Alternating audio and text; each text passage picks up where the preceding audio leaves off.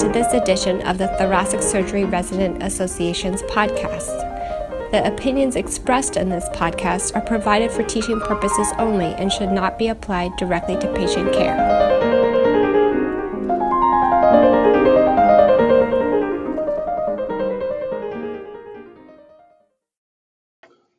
Thanks for joining us for this edition of the TSRA podcast.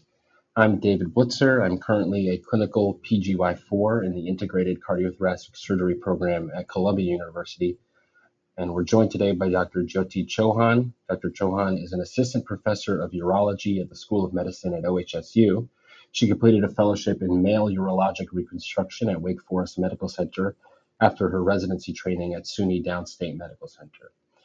Prior to her career as a physician, she was a hospital pharmacist.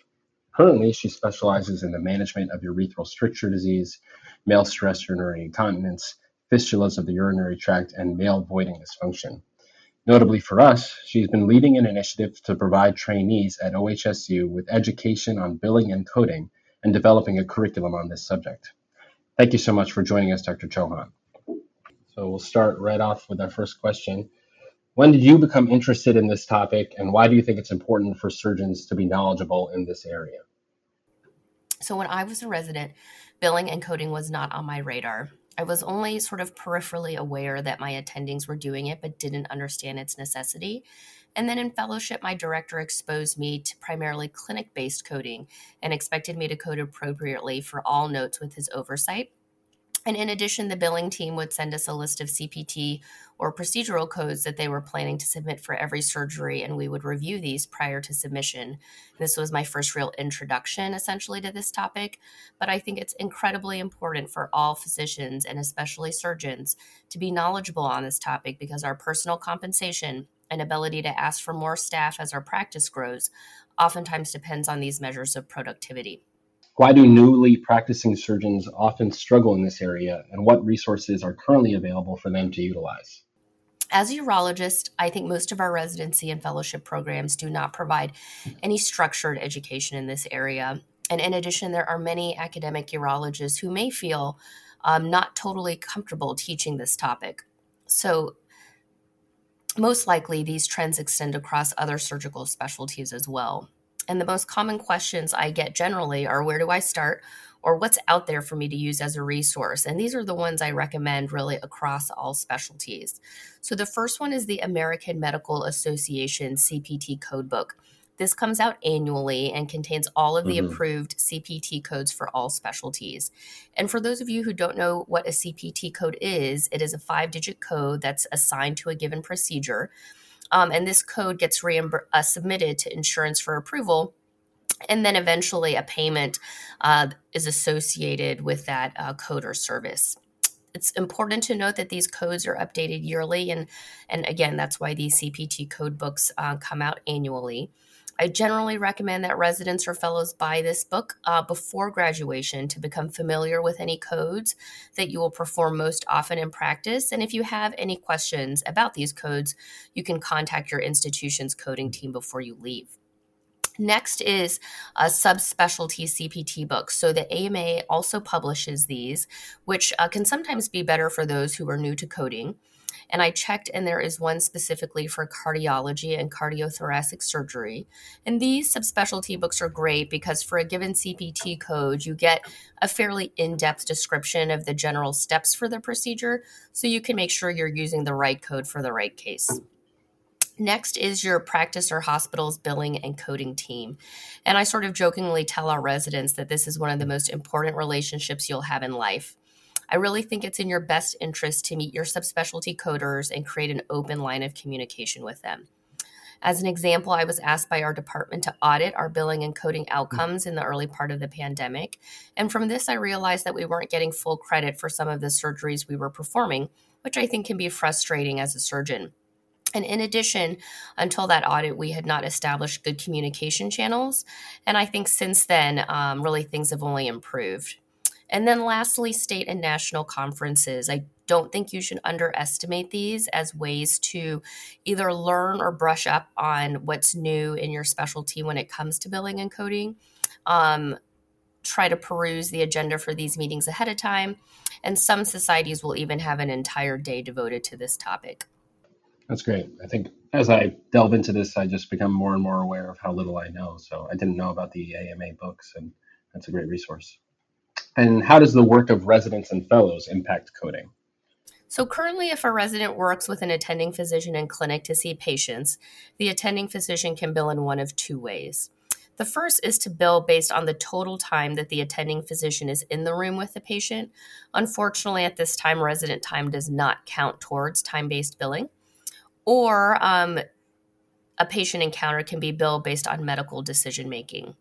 So, while both of these are really more attending um, impacted, I do think residents uh, obviously contribute to writing clinic notes um, and practicing these skills on appropriate documentation and how you might code would be critical things that you could learn as part of your residency training.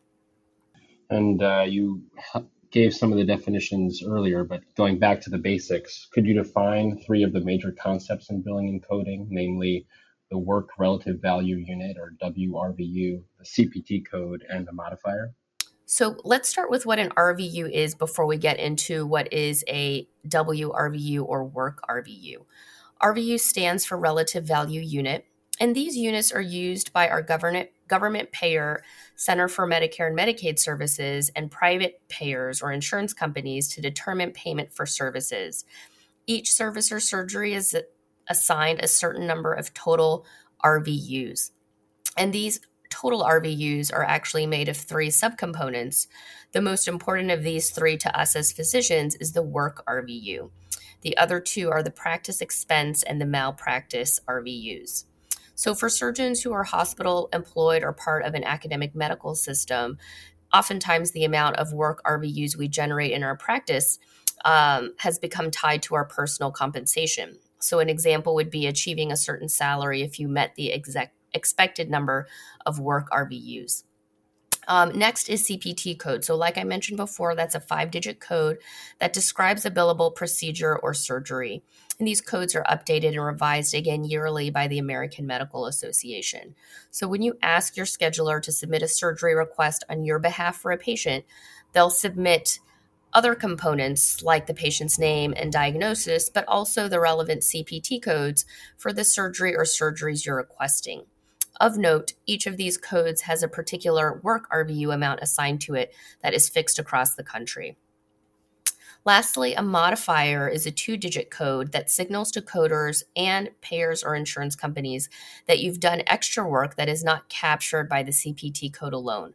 For instance, modifier 50 signi- signifies you did surgery bilaterally so that you can get credit for both sides, which is above and over the credit you would get for one side.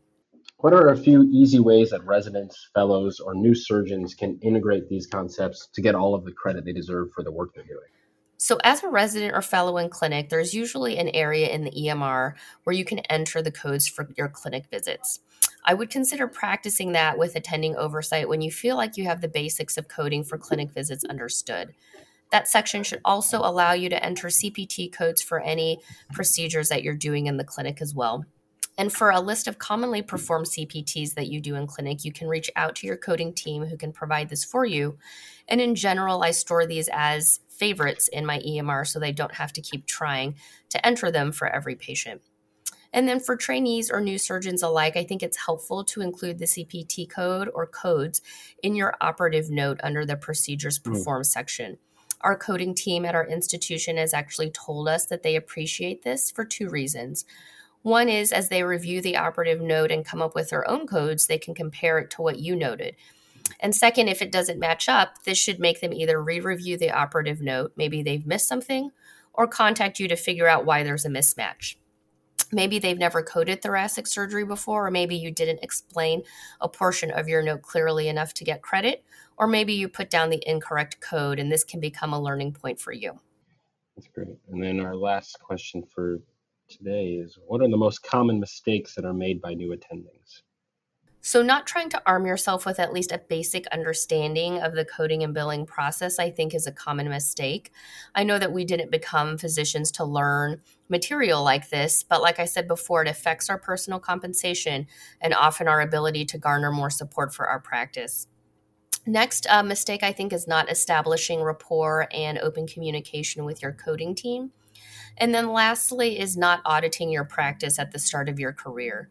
So when I started my practice in mid 2019, I asked the coding team to run a report every six months for the first two years and send me a list of clinic and OR patients and the CPT codes that were being submitted to insurance. I would then review these uh, and compare them to what I was uh, noting in my operative notes and in my clinic notes and found that sometimes they didn't match up with what I believed was correct for these encounters or other times the coding was inconsistent for no clear reason. And through this process, I was able to build my rapport with the coding team and clarify concerns in order to get maximum credit for what I was doing. This is fantastic. Uh, so, uh, with that, thank you again for joining us, Dr. Chauhan. Uh, for those of you who are listening, please let us know what you think about the podcast and the topic.